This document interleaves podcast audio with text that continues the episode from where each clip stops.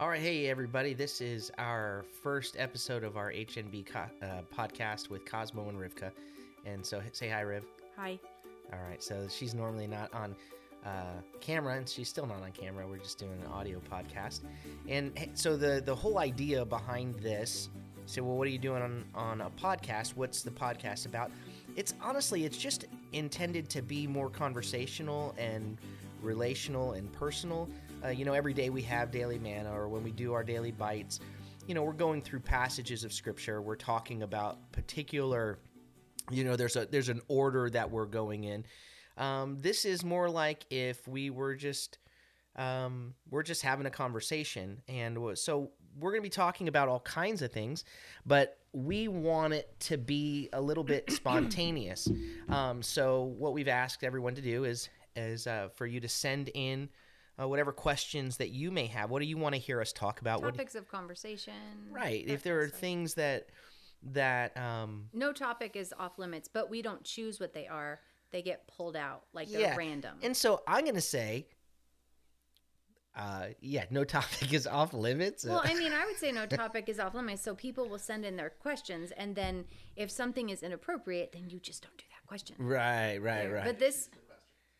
No, but if you pull something out, like if there's like a thing and then it's random and then you have, okay, here's your question. But if it's like something super inappropriate, we're like, oh, spin again, only because it's inappropriate, not because it's something that we're like, I don't feel like talking about that. Yeah. So, so that's what we're going to do. So if you have questions about life, about us, about ministry, about theology, spirituality, marriage, raising children, sports. Rib knows a lot about sports. So much. And she loves to talk about sports. It's like my thing. Yeah. So, or the 80s. If you want to talk about the 80s, you've come to the right place. Welcome. And so that's kind of the did I miss anything? I mean, so yeah, we could talk about spiritual things. If you have biblical, theological questions, look, I don't like to talk about, I don't like to talk about controversial things, but I have opinions. What I don't want is, I just don't want a bunch of people, I don't want a lot of pushback, angry people. Yeah, but people naturally get angry. Yeah. That doesn't mean that we have to pay attention to that anger. That's right. If they are angry with something that we have said, or if they have an opinion, then that can be one of their questions that they send in, and we can answer that then. So you may or may not agree with everything that we say, and that's all right. I think lots of people disagree. We love you too. All right. So Antonio is gonna draw a question and throw it at us, and that's what unless it's inappropriate, and then we will discuss that. You know, anything. And we have no problem having conversations. It's probably annoying for most people who are friends with us. Yeah, I think one of the things that I am going to have to get good at is waiting for you to finish talking before I interject so that it's not chaotic. This is a beautiful exercise. All right. Give us a question, Antonio. All right. How did God bring the two of you together? All right. How did God bring the two of us together? I think some question if it really was God. No, I'm kidding. No, no one's ever questioned that. No, right from the... it's such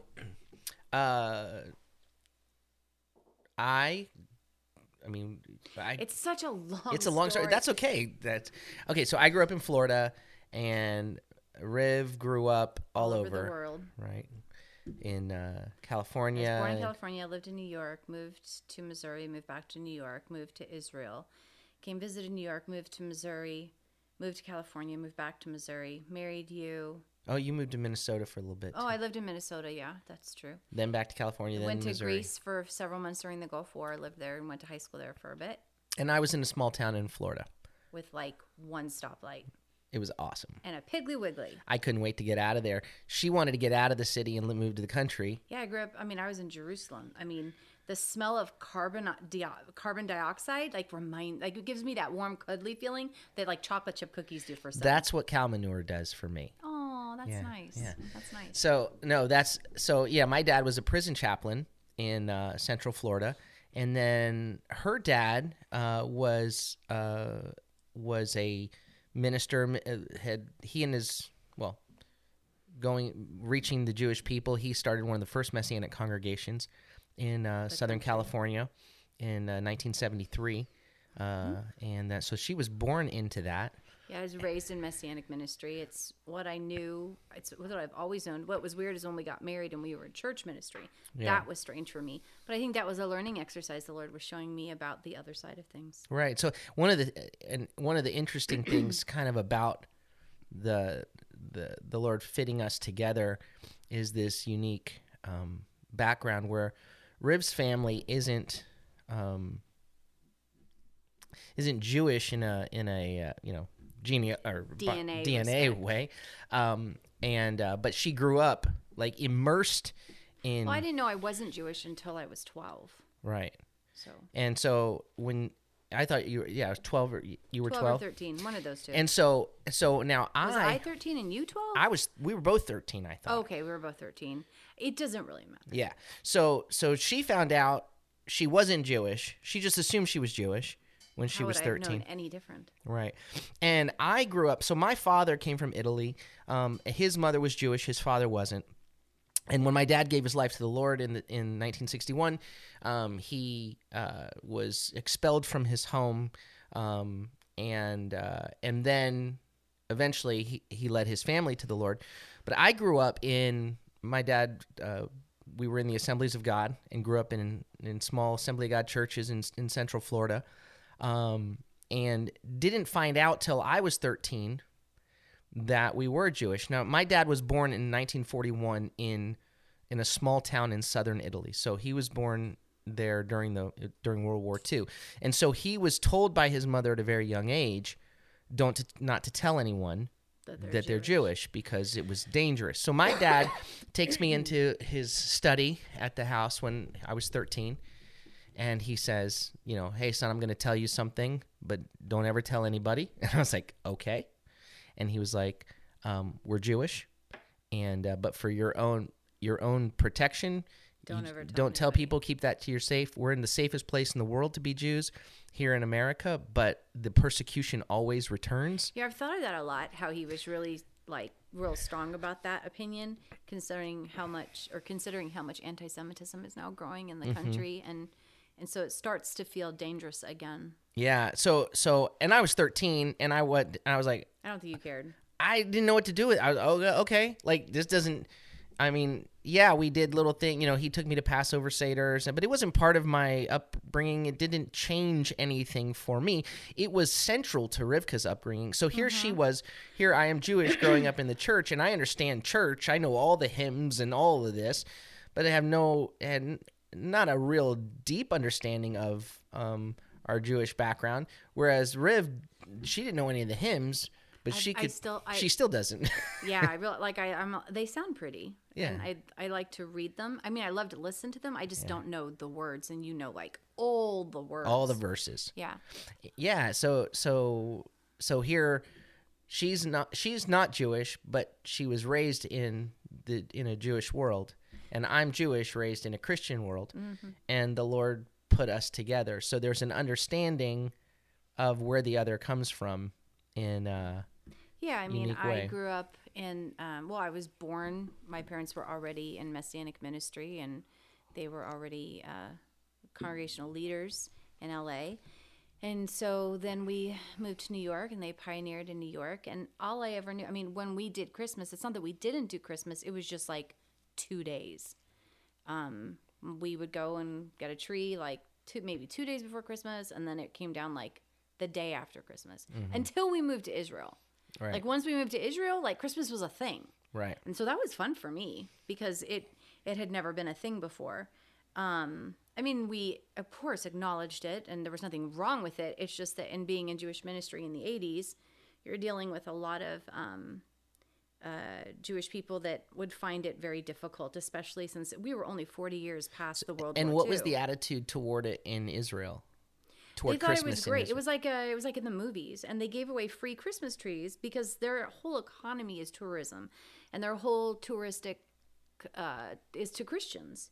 So they didn't have a problem with it. They don't care. They, I mean, the tour guides on the buses know the Bible forwards and backwards. It's not something I never picked up that they felt threatened by Christians doing Christian things. Right. It's when Jews started feeling the pressure to do Christian things that might make them feel uncomfortable.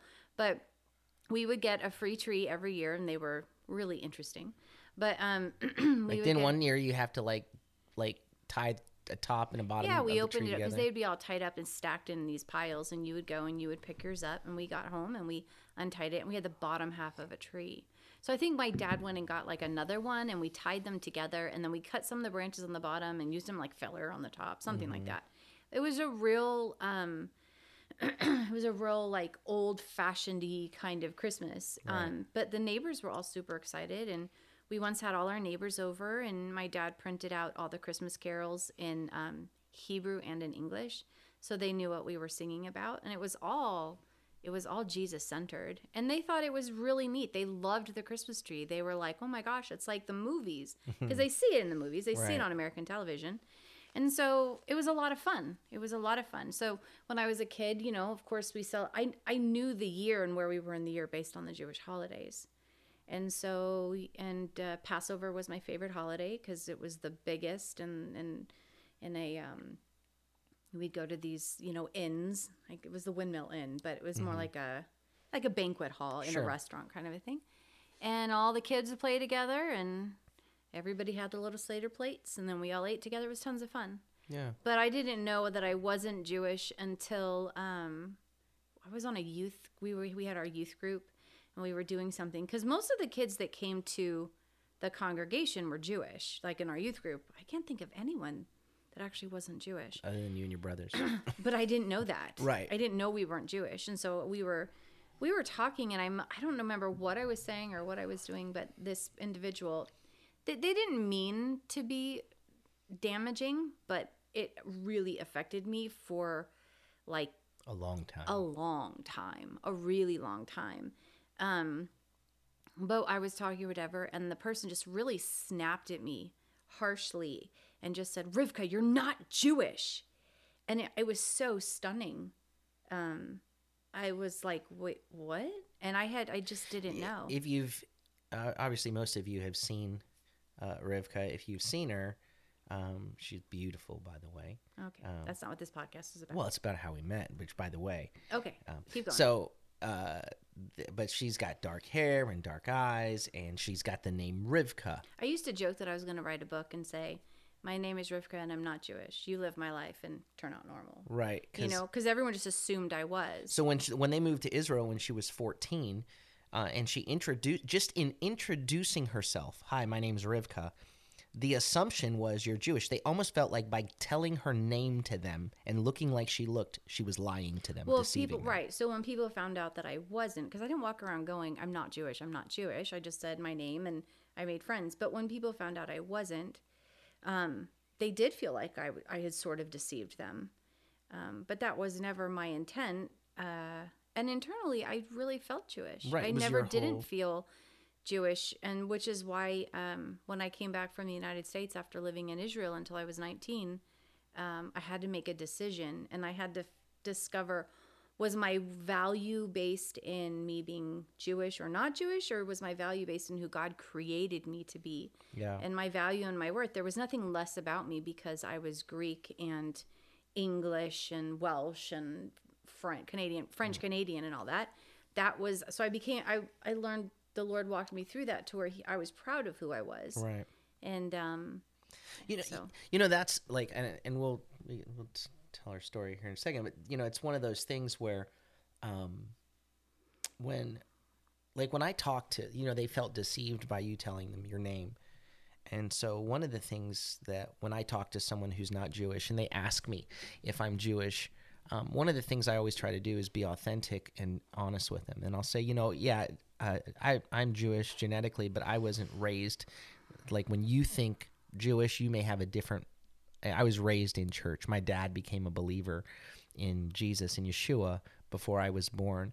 And so I don't want you to have different assumptions that maybe we were raised the same way. I understand what you said, like when you do that, and I understand why you do that, because it helps you feel more authentic. But I don't think that most people realize that how many Jewish people are around them, and they are not the stereotype that people think they are. How many people are like, I don't even know anyone Jewish. And I'm like, I bet you know tons of people that are Jewish. They're just not telling you they're Jewish. Well, the key for me, I guess, in that is I don't ever want someone that I'm wanting to lead them to freedom and life and to truth. And so I don't ever want them to feel that I tricked them. So by laying that out there, then we can just go forward, and it's never been a problem.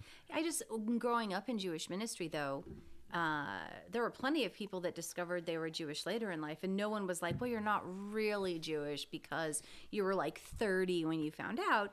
There was no discussion like that. It was just, hi, my name is such and such, and if they're like, are you Jewish? And you're like, yeah, that's it. That's the end of it. But like, I remember here, like I was, at one time we were here in Surprise. We live in Surprise, Arizona, and we were here, and I went to meet, I had met this Jewish couple, and then they wanted to have breakfast with me, and I go and I meet them at like Denny's, and when I get there, there's like 10, they've got 10 of their friends, all these senior citizens from Sun City.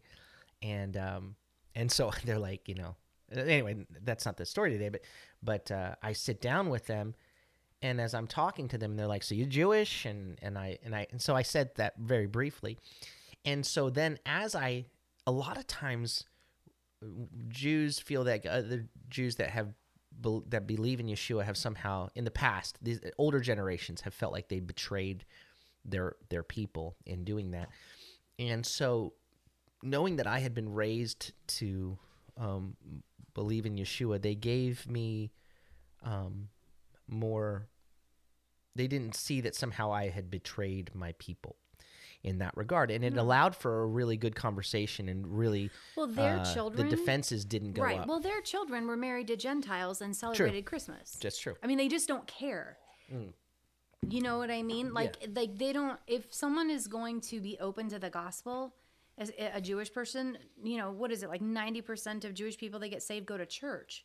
Right. You know, so it's not an issue of that level of betrayal or understanding or. I mean, of course, it's out there. Sure, you have different types of Jewish people. So you have atheist Jews, you have secular Jews that go on, you know, like Easter and Christmas Christians do, you know. And then you have people that are more Orthodox. But typically, the people who are more Orthodox, like, they're not interested because they have what they have, and it's intentional. Right. So those people that are interested in listening, because you've met with those people that you're talking about for years now. Years and years.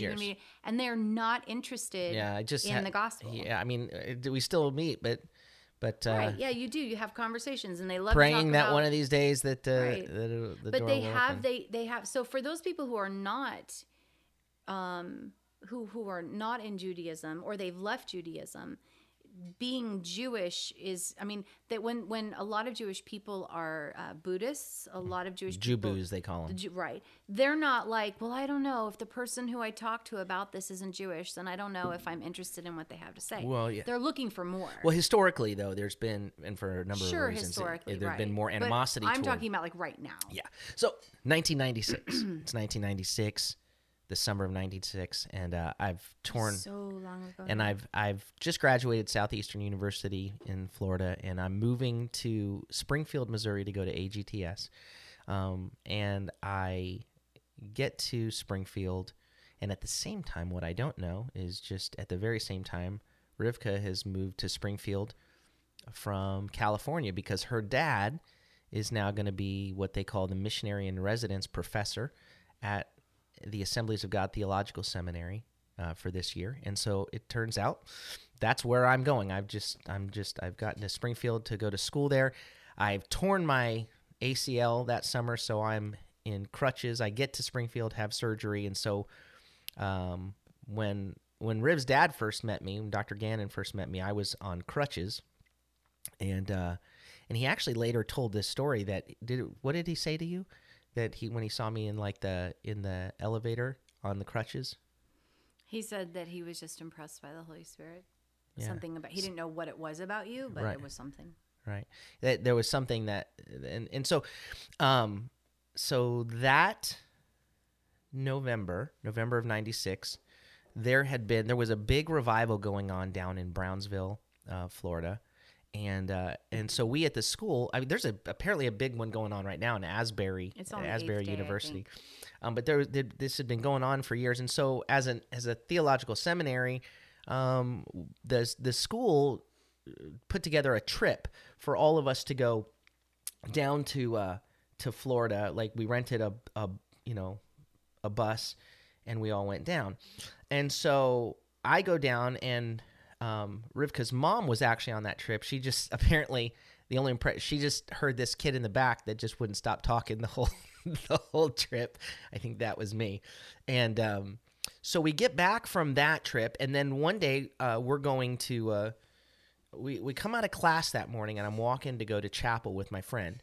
And we get to the chapel, and they say, "Hey, today we're actually doing an extended chapel to talk about this, the trip to Brownsville and talk about the revival and what we all experienced there. And so you can go and get your food, and we're going to eat in chapel today and discuss this." So I was like, okay. So my friend Sobi and I headed toward his apartment, which was right next to the school, to grab some food. And as we're walking, there's this entourage of people that I see coming. And right in the middle is the most beautiful girl. And it's November now. I've been here since August, and nobody had really caught my attention. And all of a sudden I see this girl, I didn't see anybody else. I don't know who else she was walking with at the moment. I didn't see any of them. I just saw her. And we walked past, and my friend Sobi and I look at each other. We're like, who was that? And so when we get back, we go get the food, we come back, and she's standing outside the chapel. And so I was like, so I walk up to her and said, we can eat, because she's standing outside eating. And I'm like, you can eat inside. And she's like, oh no, I'm fine. I'm fine eating out here. And so I know she doesn't go to school here. I would have known by now if she went to school here. And so I said to her, I'm like, do you go here? And she's like, no, my dad's a professor here. Dr. Gannon's my dad. And I was like, oh wow. And so I said, well, and so then I was like, well, we're going to go on in, but you can come in. She's like, no, I'm fine. So that was, that was on a Tuesday. And then a couple days later, we had, the student government at AGTS put together a soup day. And so they where we all ate together. Well, that day it was International Foods Day. And as we walk in to eat, my friend Sobi, his name's Matthew, but he's from India, and his house name was Sobi. And he looks and he goes, "Hey, there's Dr. Gannon's wife." Now, see, apparently he saw the whole entourage. I didn't see the whole entourage. I wouldn't have recognized her from anyone because I didn't see anyone but Riv. And so he goes, "There's Dr. Gannon's wife," and I go, "Hey, let's sit by her. So maybe his daughter will show up." And so we go and we sit down, and I'm talking to her, and then Rivka comes in and sits across from me, and it was like, I mean, I was pretty excited. And so we're talking and talking about all kinds of things. I find out at the time I hadn't killed sports for her yet, so she liked sports. The Yankees had just won the World Series, and we were talking about the World Series, and she was a 49ers fan, and she was hilarious and beautiful, and she, I just was smitten. I don't think I left any impression on her, however. I do remember you talking about what you wanted to name your son one day. Yeah. Right, so I had no choice there. Well, but here's what she was so what was so cool, though. She said, because at this point, I go by Cosmo. My name growing up, I'm Johnny Cosmo Panzetta Jr. I've always been Johnny, but I get to AGTS, and I'm 21 years old, and all these people they feel way older because they're in their 40s, which now is not actually that old. And so I felt uncomfortable correcting them when they called me John, so I switched to my middle name, Cosmo. So she said, so Cosmo's an unusual name, and I went, well, actually, my name's John Cosmo. I'm like, it's my dad came from Italy. His name's Giovanni, But he changed it to John. I said, can you imagine if I would have grown up with the name Giovanni, what that would have done for me? And she goes, I don't know about you, but I think about a guy walking around with the name Giovanni, and I just think girls. And I was like, man, that exactly like I would have. Yeah, and that was Giovanni, total magnet for girls. Right, no, right? It turns out that did. He was the coolest, smoothest dude. But he got the one. He did. He got the one, just got married. Mm-hmm. And so anyway, so that's what she remembers about me. So as we're leaving, I leave, and there I see her, and my friend said, hey, you should invite her to hang out with all of us, because we had a group of guys and girls that hung out. And so, but there she's standing, and she's next to her dad and the vice president of academic affairs and the president of the seminary. And I was like, I'm not walking up there to ask her to hang out with us. And so I missed my opportunity. And so that was November. I remember when I got home, went back to Florida, and then when I wrote in my journal as New Year 97 was beginning, I mentioned that I had met this one girl named Rivka, and that was about all I wrote, because she had really left an impression on me. But January began, and I didn't see her again, and I couldn't get her face out of my mind. And so there was this other girl that I started seeing from one of the local colleges, and she was a nice girl, but there was not a lot really there. And suddenly, skip ahead to March. It's March and late March, and I'm hanging out with my friends, and my friend Ed comes in the room, and he says, Hey, tomorrow morning there's no class. Dr. Gannon doesn't have any class tomorrow morning. It was like a 7:30 a.m. class. And I was like, what do you mean he doesn't have a class tomorrow morning? How do you know that? And he said, well, his son actually just called me and told me there's no class. And I go, hey, maybe his daughter called me. So I'm driving home that night, and I get to my little apartment. It's a basement apartment. And I go down, and I check my answering machine. And it's my mother. And my mother says, Johnny, you got a call from a Rivka Gannon telling you that there's no class tomorrow. And I thought, she called my mother? What in the world? She called my house in Florida? That's weird. So, so you want to tell about that? Well, my dad had given me a list, and I needed to make the phone calls. So he had split it, right, between you and your brother. Yes, he had split it. Thank you. So my father had given me a list, and he split it between me and my brother, because he wasn't feeling well. He wasn't going to be there, and so I was calling everybody. And I looked at this phone number, and it wasn't working. I kept dialing it and dialing it. It wasn't working. And then being an international person, I know what a prefix is. It's how he dialed all numbers. An area code is what the Americans call it. Oh, an area code. Okay. Excuse me. But anyways, unless you're in the United States, anywhere you call, you pretty much have to use one. And so, but for whatever reason, I had a blank moment, and I didn't know what those three little numbers were. And I thought to myself, well, maybe this will make the number work. And so I called, and this lady answered the phone, and she sounded very happy and nice and cheery. And she said, hello. And I said, hello, my name is Rivka Gannon. I'm calling for John Panzetta, because that's the name that was legally on the piece of paper. Right. So I said, I'm calling for John Panzetta. I'm just calling to let you know that there's no class tomorrow. And she said, oh, are you calling for my husband? Does he have a meeting with your dad? And I said, no. I'm just calling to let you know there's no classes tomorrow. And she was confused, and I was confused. And then she said, oh, wait, you're calling for my son. He goes by Cosmo. And at that point, I realized, she told me, oh, you called his home in Florida. And I felt really stupid, because I had called Florida intending to just call students in the local area. And I was talking to this woman who was clearly the mother of the student that I called. And so I felt really kind of dumb. But she said, yeah, everybody there calls him Cosmo. And she goes, he knows you. And I said, no, he doesn't. And she said, no, yeah, he knows you. And I said, no, because for the life of me, I could not remember anybody that she was talking about. And she said, no, he goes by Cosmo there. She's like, Cosmo. Everybody there calls him Cosmo. And I sat there for a second, and I vaguely remembered this little Italian dude talking to me at the seminary about the name Giovanni. And I was like, oh, okay, yeah. And I remember. And she said, yeah, he thinks you're so beautiful. And that stopped me for a sec. And I was like, and it was awkward for me.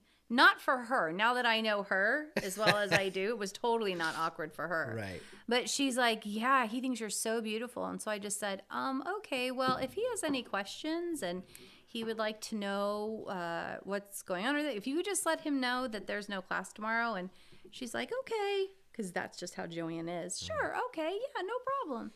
And and so then when I got off the phone, though, I remember hearing the Holy Spirit say to me, this is the one. Or I got off and I thought, just that's the dumbest thing ever. And I heard the Holy Spirit say, this is the one. And then I thought, that's the dumbest thought I've ever had. And so then I went to my dad and I said, hey. So I told him what I had accidentally done or whatever. And I said, I accidentally called this guy's mom. And he's like, that's okay. Yeah, no problem. He's like, he's a really nice guy. He's funny. He's this. And I'm like, okay. And he said, you should come to the seminary and meet him. I was like, no. He's like, come on, you should come. You should come to the seminary. And I said, what am I supposed to do? Walk around the seminary with a big sign that's like, hi, I'm single. I'm looking for a husband, which I wasn't looking for a husband. But I mean, it would have been nice if God sent the right one. But I wasn't like out there, you know, thumbing, like hitchhiking, looking to be picked up by a man. Thank God. And so anyways, and so I was like, yeah, okay, whatever. So, but I had started working for my dad to score and help him grade papers. And so I was going to the seminary and I was working in the library, working on stuff. So, yeah. So then, like a week later, I have this class, Dr. Gannon in the morning. And when I walk out of the class, I'm standing in the hallway and I'm talking. There's a group of us guys that are in our early 20s that hung out a lot. And so we're talking and everything. And my friend Mark comes up to me and he goes, hey, don't turn around now. He said, but Rivka's here. So now I know she's here. So now I'm cognizant of that, and I do the thing where I'm going to pretend that I don't know and I'm going to accidentally see her. So now I'm really yucking it up. And apparently she notices that. Every girl notices when a guy notices them, but is pretending not to notice them. Right. And I didn't know that because you're a guy. Because I'm a guy. Okay. So I'm yucking it up. And by the time I turn around. Well, I thought in that moment, I saw what was happening. You were like, ha, ha, ha, with your friends. And I was just like, I just watched and I was like, okay, whatever. And I turned around and I left. So I turned around and she's gone. Right. So then I go home. And I'm in my little apartment, and I would study I'm sitting on a lawn chair. I'm reading a book called Two Worlds by Odin. I still remember it vividly. And the things you remember. Yeah, these little details, they're etched in my memory. Like when she says she couldn't remember me, I could close my eyes after I'd met her that one time in November. I could close my eyes and see her face. I could see her smile, and no one had ever left that kind of impression on me. And so I'm sitting here, and I have a lawn chair in the middle of my little living room that I sat on, and I would study. And my friend Mark calls me because he and I worked in the library, but I was off that day. And he calls me, and he's like, hey, what are you doing? And I'm like, studying. He's like, well, good thing you're not studying here. And I was like, why? And he's like, because you'd be distracted. And I said, is Rivka there? And he said, yep. And I said, man, I'll be there in 5 minutes. And so I got in my car and I went to the library. I never studied in the library because I couldn't get anything done in the library. I would just walk past table after table and just talk to people at each table. And so I never went there. It was the most inefficient, unproductive place for me to study. But I was going on this day. So as I'm driving there, though, I'm thinking to myself, I'm trying to think how I'm going to start a conversation. What am I going to say to her to start the conversation? And then I thought, you know what? It is weird she called my mom. That's a strange thing. And so I can start with that. You called my mom because I know that. And so I go in there. Mark shows me where she is. So I turn the corner, and as I look at her, she looks up at me. Well, the thing, well, do I get a second? Yeah. Okay. I love you. So yeah, I love you too. You're just like, you're like, no, I want you to tell your side. And then you just keep going. And so anyway, so then when I was going to the seminary with my dad, I was like, well, what happens if he comes up and he talks to me or whatever? I'm like, that's really weird. It's really awkward. And he said, well, you can just say, you know, hey, I talked to your mom. And I was like, well, okay, sure. But I knew that he thought I was beautiful and he didn't know anything about me. So that did give me the upper hand. Right. So anyway, so we went in. Yeah, so I turned the corner to say, hey, and I'm going to see her by accident, which I know she's there. And so my opening line is going to be, hey, you talked to my mom. But instead, she looks up at me and says, hey. I talked to your mom. And I was like, yeah. And so now I'm sitting down. I sit down and she says, I sit down across from her at the table. No, you were still standing. It was instantaneous. You immediately became uncomfortable because I had totally stolen your line. You did not know what to say. You were verbally stumped, which is big for you. And so you couldn't. You Can couldn't you tell we've been married 25 years now? Right? Yeah. And so you were like, and I sat there because I saw it on your face, and I thought it was funny because a girl knows when a guy's trying. Right. And so you're like, yeah. And so then you said to me, because you didn't know what to say at that point. So then you're like, oh, yeah. I told her, I talked to her about you because I told her you had this really cool name. Yeah. And I was like, really? Okay. Because I knew why he had talked to his mom, and I knew he thought I was beautiful. So he was just making it about, you know, because you thought to yourself, why in the world would I have talked to my mom about her? So you had to come up with it. Why would she, how would she know that, like, yeah, how do I explain that she talked to my mom? I was that you talked to your mom. That I talked to my mom about her. How would I explain that? So I quickly was like, yeah. I told her I met this girl with the most unusual name. Her name's Rivka, and so and I just went, oh, okay, all right. And she's sitting here. I had no idea, which it's no surprise to me, but I had no idea that my mother had let the cat out of the bag.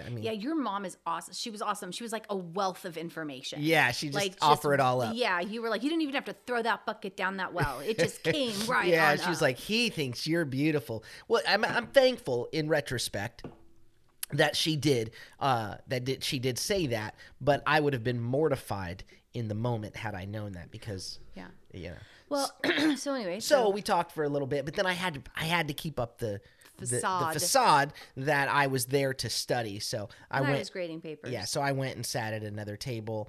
And so then the next day I'm working in the library, and here she walks into the library, and I go, oh, you're here again. And she said, yep, I'll be here. No, that's not what happened. What? That's not what happened. The reason I said that is because you guys were up, you were working. I was working. You and Mark and Ed. No, not Ed. Another guy. It was another guy, red-haired guy. All right. So you and Mark were there studying, running the counter for the library. Yeah. And I know that you're there, and I know that you're into me, but I'm sitting there ignoring you. So I was finishing grading the papers, and so you had not come over and talked to me or anything like that, which is fine. But I bring up the papers, and I give you guys your grades, your paper. Oh, that's right. I give you guys your papers, and you're like, hey, so you're here again today. And I looked at you and I said, yeah, I'll be here every day. Oh, and I walked away.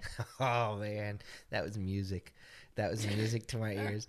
So that meant if she was going to anymore, though. I think if I said to you now, yep, I'll be here every day, you'd be like, what? Why? What did I do? That's not true. So now, you know, like I said, I was only in the library if I was there to work. I didn't study in the library because I was not efficient there. But now if she's going to be there every day, guess who else is going to be there every day? I'm going to be there every day. And that's when his grades began to plummet. They did not plummet. And so the next day I come in, and she's sitting at a table with this. Don't use names. I'm not going to say her name. All right. Anyway, this girl. that I was like, this girl will never stop talking. I'll never get a window to get over there and talk to her. And so I said what every guy felt like when you were sitting down talking to me. Yeah, that's right. And that was their frustration. They never got a shot. And so finally so-and-so left. And I was like, ah, breathing room. So I go over and I sit at Riv's table, and I'm like, oh, I just need a study break. And she's there studying as well. Because I'm taking my scuba diving exam. Right. So she's taking her scuba diving exam. So I said, what are you studying? And she tells me. Scuba diving. Right. And so, so you can tell this part. So I'm sitting there and I'm studying. Because my intention was to travel, and I loved the ocean, and I love dolphins, and I wanted to do something where I could scuba dive, work with dolphins, whatever. I just didn't want to live in a city. Like, I just wanted to be someplace near the ocean, or if I couldn't do the ocean, then I was going to do like a horse ranch, like just not the city. And I had grown up going to the Greek islands and Israel's coastal. And so, anyway, so I was taking my scuba diving exam, and you came and you sat down and you said, what are you studying? And I said, oh, I'm studying scuba diving. And you looked at me and you said, oh no, I could never do that. Which I thought was really interesting, because most guys, at least when they were talking to me, were all about boasting themselves up. Or is that how you say it? Boasting? Yeah, building, puffing up. Yeah. Puffing up. You know, they're like, oh yeah, me and my car, and me and how the, oh yeah, I do this. And so he says to me, oh, I could never do that. And I was like, really? Why? And he just says, which I thought was very funny. He looks at me and he says, well, I'm afraid of big fish. And I just started laughing. I thought it was hysterical, because how could someone be afraid of fish? I was like, I said, if I'm in the water and even a little fish brushes by me, I think I would freeze up. Like, you go to the beach. Correct. You know, but I'm terrified of the fish. I don't want the fish to touch me. You're like, and so argument. Well, but I stay in the place where we're just the little minnows. I don't go to the deep in the ocean. That's not, if my feet can't touch the ground, I'm not there. So you're definitely in the shallow end. I'm definitely in the shallow end. Absolutely. Yeah. Ha ha ha. I'm definitely in the shallow. There's no way. I mean, it's so, I hate it. When we were, anyway. So that's that. And you were like, oh, and so we started talking about that. And then he had to go, and his great line, his fabulous line was, hey, we should do lunch. We have great conversations. And that was so smooth, but it instantly made me a little uncomfortable. So I immediately looked at my watch, which was not there. It was a bad sign. Like, when you say, hey, maybe we could go out for lunch sometime. We have really great conversations. And, she looks down at her wrist that has no watch on this it. This is like, not a good sign. But the only reason I got uncomfortable is because I actually had a date with somebody else, but nobody from the seminary. And so I was kind of seeing this guy, but I was like dating around, you know. And so I was trying to figure out how to either get out of that date or move that date or whatever. And so I didn't want to do dinner because I didn't know you hardly at all. So I said, sure. I think it was going to be after the Easter break that we went on our first date. It was. That's exactly right. Right. Because then that was because you were going away. Yeah. So she gave me her phone number, and 417-886-7374. It's out of commission now. It's amazing what you can remember, and it's amazing what you forget. Yeah. So that weekend I was going, my friend Mark, his dad was a pastor in Wichita, and he's actually the pastor at that church in Wichita now. And so we were going that weekend to his parents' house, to his family's house. And so while we're there, I had her phone number, so I was going to call to line up when we were going to go out. And so I call her house, and her mom answers the phone, and her mom says, and I'm like, I asked for Rivka, and she said, well, she's not here, but she goes, it's after 9 o'clock, and normally she's not allowed to receive calls after 9 o'clock. Okay, so this is the old days, right, where you have the one landline. Yeah. And so even when we were in full-time ministry in New York, before Israel, before cell phones, my dad had this rule. You don't call our house before after 9 o'clock unless it's an emergency, which is good because then people get like good night's sleep. So, you know, as a teenager, it was annoying. As a young adult, it was annoying. But as an adult, I think my father was a genius. Yeah. I grew up with a bit of anarchy where I could I could go to sleep. Yes. You like we grew up in completely different like lives. I could go to sleep when like I wanted. Culturally. Once I was a teenager. There was like it was like hardly any parenting that went on. Like they were there to make sure you're food, clothed, and safe. Oh no, they did. And then great. you lived your life and your mom was like, "You're the best all the time." She was awesome. Yeah, she was great. She was great. She was your mom. Yeah. And so but in my world we had structure. Right. And so here's the deal. So safety. So her mom's telling me like, so this is weird for me because she's 23 and I'm 22. Or 20, you're 22 and you're almost 23. That's right. So I'm 21. She's almost 22, and I'm. But it was their house. I get it, but I didn't mentally still get it at the time. So I was young and came from a different background. So it was weird to me. But her mom said normally she can't receive calls after 9, but her dad is out of town. He was in North Carolina teaching, and so.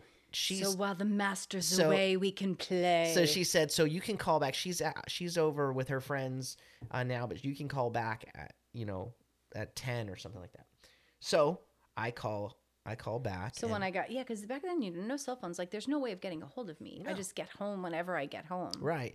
And we start talking and we're a solid hour on the phone. I'm using my parents' calling card. That I don't know if anybody can tell, but we never have a hard time talking. Yeah. You'd been watching A Few Good Men with your friends. And, oh, that's right. Yeah. I was with Amy Hayburn. Great movie. Yeah. Yeah. And so, we're going to have to probably split this into two parts, I think. I think anything we do is going to have to be split. Maybe nobody cares about all these little details, but you asked the question, Antonio. How's Antonio's face doing? Huh? He's all right. It is 3:11. Okay. We could just pick up at a different time. Yeah. Maybe the road to engagement. The road to engagement. So, you can do it however. So I call her and we're talking and it's funny. I'm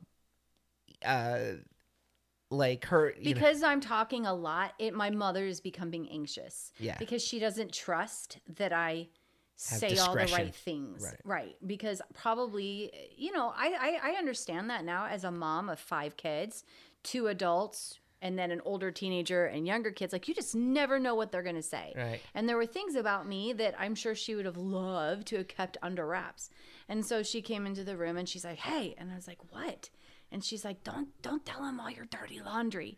And I was like, "Oh, okay. So she leaves my room and he goes, "What'd she say?" And I said, "Oh, she told me not to share all my dirty laundry." Yes.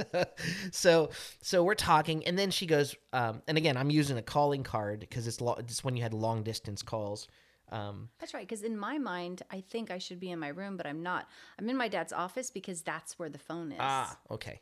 So yeah, so so she goes, "Wow, we've been on the phone for like an hour. This is going to get expensive." So I think that she's kindly releasing me, saying goodbye so that she can get off this long phone call. And she goes, "This is going to get expensive." She goes, we should hang up and I should call you back so that we basically split the bill," which was really, really thoughtful. But it was super encouraging to me too. I will say, I never paid that bill.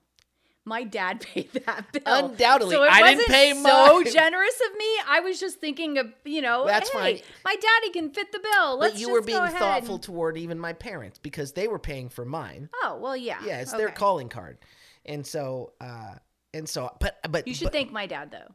I have because of him. I'll thank him again. There you go. So. So that's the thing is, when now it's not that she's just trying to, when someone's trying to get out of a conversation, she's not, she's actually enjoying it enough that she wants to call back. So this is highly encouraging. I felt pushed, not by you. No. I felt pushed by the Holy Spirit. Oh, okay. It was like that, not by you. Oh. You don't push me, but I felt pushed by the Holy Spirit to keep moving forward. Right. It wasn't I think for you, it was like butterflies and rainbows. Mm. And for me, it was more like just keep moving forward. Yeah, I wouldn't classify it as butterflies and rainbows, but fireworks. But you were skipping. Fireworks. It certainly was fireworks, but not butterflies and rainbows. That doesn't. But we can pause there and go to our first date. Yeah, next time. Because our first date was on Tuesday. April the 1st. Yeah, April Fool's Day. Perfect. 1997. Yeah, that's how my life rolls. Yeah. I remember it was such a great day. I thought, please, Lord, don't let this be an April Fool's joke. Yep. Yeah, it was great. All right. Well, so that's the beginning of us kind of. That's our meeting. Yeah. And then it's like what Antonio says, the next part will be the road to engagement, which is like the road lasted like 5 minutes. So the question is, have we lost all our viewership now? Or listenership. No one has to listen. Yeah. You'll listen. Yeah. You'll put it on like. No, that's not true. I struggle to listen to myself. If your mom were still around, she'd listen. Undoubtedly. My voice in my head, for all of us, it sounds different than it sounds outwardly. And whenever I hear myself, it drives me crazy how high and nasally my voice is. Yeah, that must be hard. Yeah, it is.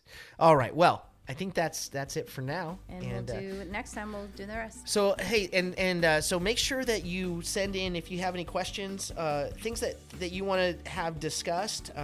We want to be able to do that. And so you can send an email with the questions to podcast@shalomaz.com, podcast@shalomaz.com, or you can actually send a text message as well.